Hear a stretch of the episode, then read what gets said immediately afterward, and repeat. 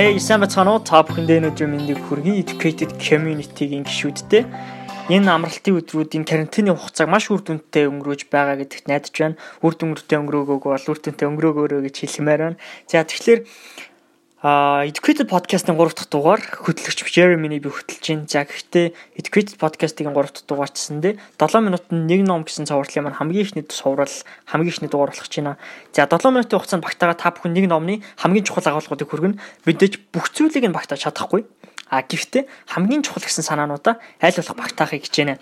Хамгийн бага зүйлээр хамгийн ихийг шийд гэсэн ерөнхий агуулгатай а Jason Fried-ийн бичсэн rework хэмээх номыг та бүхэнд хүргэх гэж байна. За тэгэхээр rework хэмээх номонд асар олон гайхалтай санаанууд байгаа. Энэ санаануудаас багыг нь чулуу а жоохныг чулуу та бүхэндээ үр бүтээлтэйгээр хүргэх гэж байна.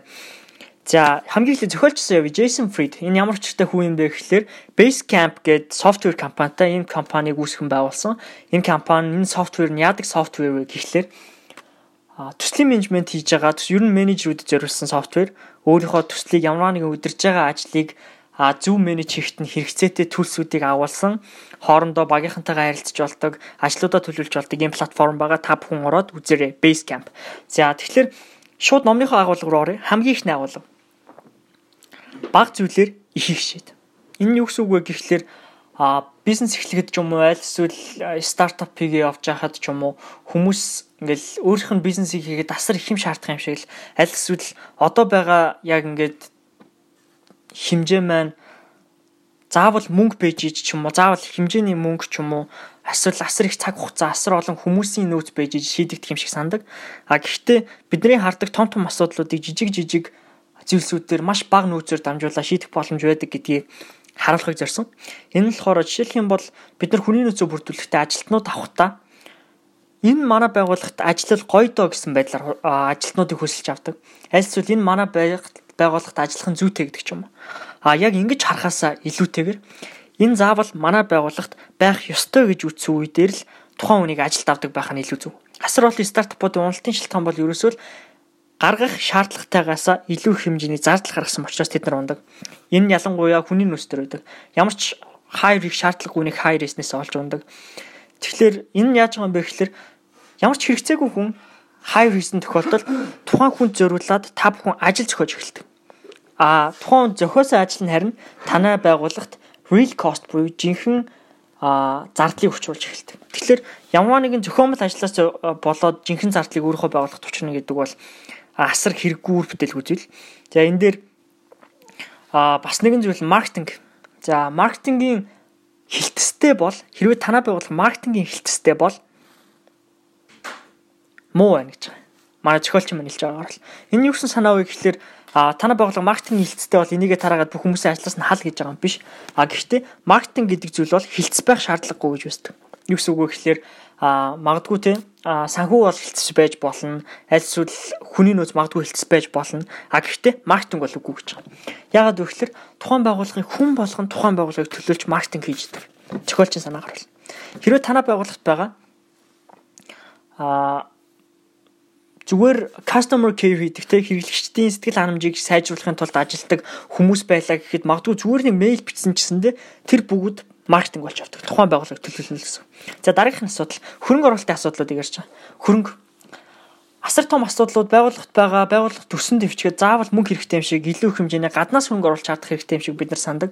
А гэхдээ гаднаас хөрөнгө оруулалт оруулж ирэхгүйгээр гаднаас хөрөнгө оруулагч авахгүйгээр бид нар дотооддоо шийдэх арга барилуудыг хайх хэрэгтэй. Яагаад тэгэхээр Ягаад тэгэхээр тухайн хүнд хөрөнгө оруулалт тухайн хүнээс хөрөнгө оруулалт аваад тухайн хүнд тодорхой шээрээ өгч гинэ гэдэг маань та шийдвэр гаргах төвшний тодорхой хэмжээний эрх мэдлийг тухайн хүнд өгч байгаагаас ямар ч ялгаа байхгүй. Тухайн хүнд угаасаа өгч байна л гэсэн үг. Юу гэсэн үг вэ гэхээр гаднаас их хэмжээний хөрөнгө орж ирэх тусам таны эрх мэдэл багаснаа л гэсэн үг. Та бизнесийг өснөр явуулах боломж чинь багасна гэсэн. За энэ дээр дараагийн санаа нь а тухайн ямар нэгэн байгууллагууд брэндүүд өөрсдийнхөө аудиенсыг бүтээнэ гэдэг бол маркетингийн хамгийн чухал зүйлсүүдийн нэг. Энэ юу гэсэн үг вэ гэхээр Жишээлх юм бол Supreme гэдэг брендийг мэднэ те. Supreme гэдэг брэнд өөрийнхөө аудиенсыг бүрдүүлэхдээ Hype Beasts гэж байгаа. Hype Beasts гээд өөрсдийнхөө одоо хэрэглэгчдийг групп болгоод ангилчихж байгаа. Үнч хэрэглэгчтэй. Аа тэгээд нөгөө Hype Beasts гэдэг community-да яг тэр аудиенстэй байнга тогтмол хүрч чаддаг. Хэрэглэгч бүрдүүлэх асуудал биш. магадгүй зүгээр нэг ганц удаагийн хоёр удаагийн хэрэглэгч бүрдүүлэх бол асуудал биш. А гэхдээ өөрсдий чинь байнга сонсдог team audience, team community бүрдүүлнэ гэдэг бол хамгийн хэцүү. Тийм учраас энэ community бүрдүүлэхийн тулд асар олон брэндүүд, асар олон стартапууд явж идэг. Яг энийг гэсэндээ та өөрсдөө бизнес бүтэхийг хичээгээрэй гэдэг санаа. За дараагийнх нь болохоор ажлын бүтээмжтэй холбоотой санаанууд хамгийн чухал санаанууд явж исэн бидний а бид нар ажил хийж байхдаа аль болох хүмүүстэй яриад олон хүнтэй холбогдоод аль болох олон хүнтэй харьцаж явах юм бол сайн гэж боддог гэхдээ үгүй. Бид нар өөрсдөө ажлын бүтээмжийг магадгүй тэгш 7 хоногт нь ч юм уу тэгш өдрүүдэд нь хүмүүстэй харилцаад сондгоо өдрүүд нь ганцаараа ажиллахаар зохицуулах хэрэгтэй гэж байгаа. Энэ саяхан unlock дээр орсон deep work гэх номыг та бүхэн мэдж байгаа шүү дээ. Төвлөрсөн ажиллах тий focused work буюу яг ингээд төвлөрч ажиллаж байгаа ажил маань бид нарт жинхэнэ үр бүтээлийг бий болгодог жинхэнэ бүтээмжтэй ажиллах боломжийг өгдөг. Тийм учраас өөрийнхөө isolate хийж ганцаараа байх боломжийг бүрдүүлснээр та бүхэн арай илүү үр бүтээлтэй ажиллаж болдго юм шүү гэдэг энэ санааг төвшүүлсэн. За тэгээд ерөнхийдөө бол а бидний бизнес тулгарч байгаа ч юм уу аль эсвэл яг ингээд entrepreneurship гэдэг байгаа зүйлийг асар ингээд холын ойлголтоор юм шиг аль эсвэл асар юм сүртэй ойлголт юм шиг аваад үзчихдэг. Энийг бас шүүмжилсэн байгаа зохиолч маань.